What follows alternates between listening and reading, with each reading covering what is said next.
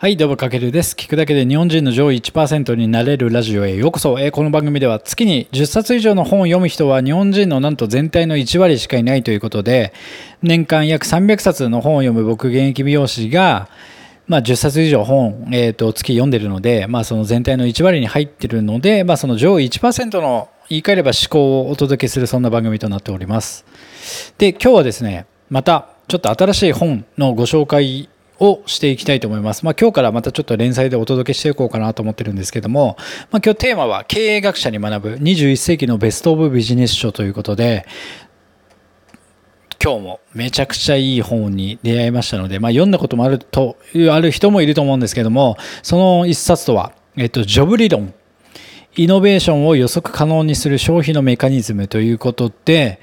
まあこれ21世紀のベストオブビジネス書にも選ばれてるんですけども、このジョブ理論。まあ書いてる人は、えっと世界、世界でまあ最も影響力のある、まあハーバードビジネス大学の経営学者でもあるクリステンセンさんの一冊。クリステンセンさんはもうめちゃくちゃ有名ですよね。いろんな本出してるんですけども、例えば、えーイノベーションのジレンマとか、あと最近では、繁栄のパラドックスとか結構代表的な本が多くてまあ比較的こう読みやすい本ではなくてちょっと噛み応えのある、まあ、料理で言うなら噛み応えのある栄養価の高い一冊になってるんでスラッとなんか1時間2時間で読めるものではないんですけどもそれぐらい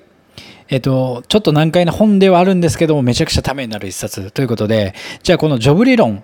っていうのは一体どんな内容なのかっていうと、例えば人が物を買うとき、まあ自分も物を買ったり、あなたも物を買ったりしますよね。その物を買うときの行為、そのものの、その、なぜそれを買うのかっていうメカニズムを解き明かして、それを解き明かすことによって予測可能で優れたこうイノベーションを作ることができるという一冊。ということで、まあ、そのジョブ理論、まあ、具体的にというかシンプルにどんな理論かっていうと例えば顧客が商品、まあ、例えば A だとして商品 A を選択して購入するっていうのはなぜその商品を購入するのかっていうとその顧客は片付けるべき仕事があるんですよね。要はジョブ。それがジョブ理論のジョブなんですけどもその顧客が商品 A を選択して購入するっていうことは片付けるべき仕事があってそれをジョブと呼ぶ。そのためにその商品 A を雇用するという考え方。要は仕事をなぜその商品を選択して、まあ、その商品を選択したのかっていうのは自分顧客に片付けるべき仕事があるからそれを選択したっていう考え方、まあ、ちょっと難しいかな。要は会社に置き換えたりすると超シンプルで例えば僕美容師なので美容室の場合、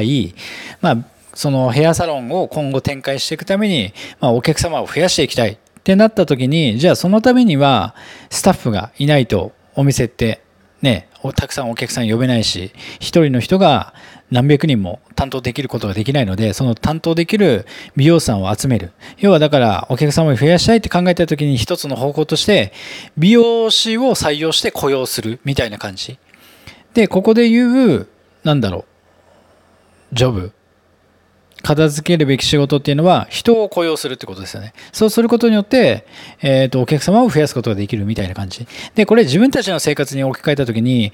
なんだろう、日々自分たちが消費している商品とかサービスは、なぜ自分はそれを雇用しているのかって考えることが大事なんですよ。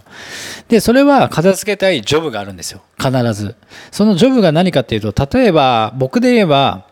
朝必ず、えっ、と、営業前、サロンワーク前とか、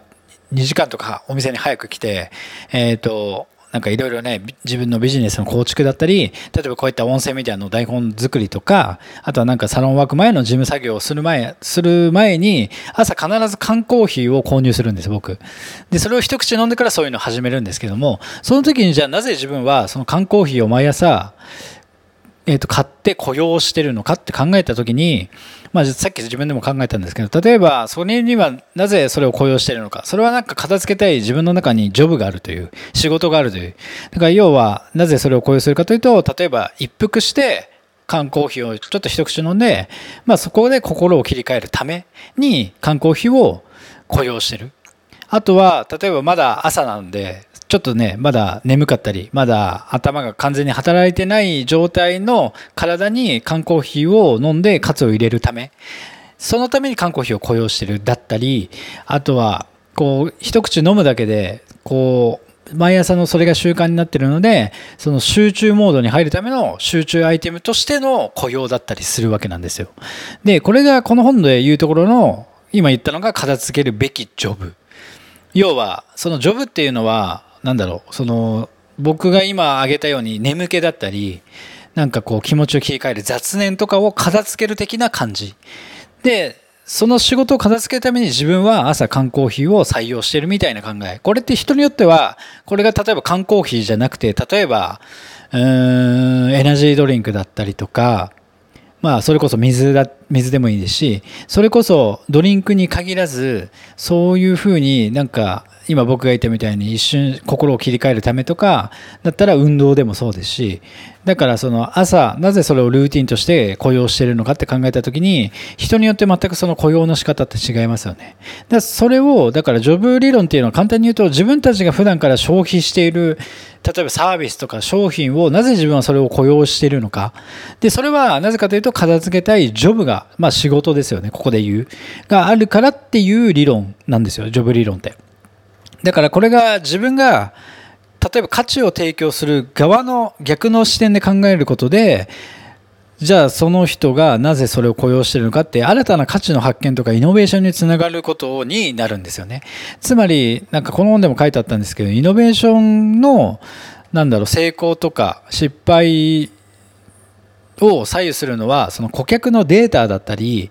市場をいかに分析したとかで現れる数字とかではなくて、鍵は顧客の片付けたいジョブ、要は用事とか仕事にある。ということなんですよ。うん、つまりだから顧客の片付けたいジョブは一体何なのか、そのためにどんな雇用を選んでるのかっていうのを知ることがめちゃくちゃ大事。それが自分のビジネスとか商品とかサービスを提供する側のヒントになるということで、そのジョブ理論っていうこの一冊が、えっ、ー、とね、めちゃくちゃ具体的に、じゃあどう言って、どうやってその顧客がジョブを、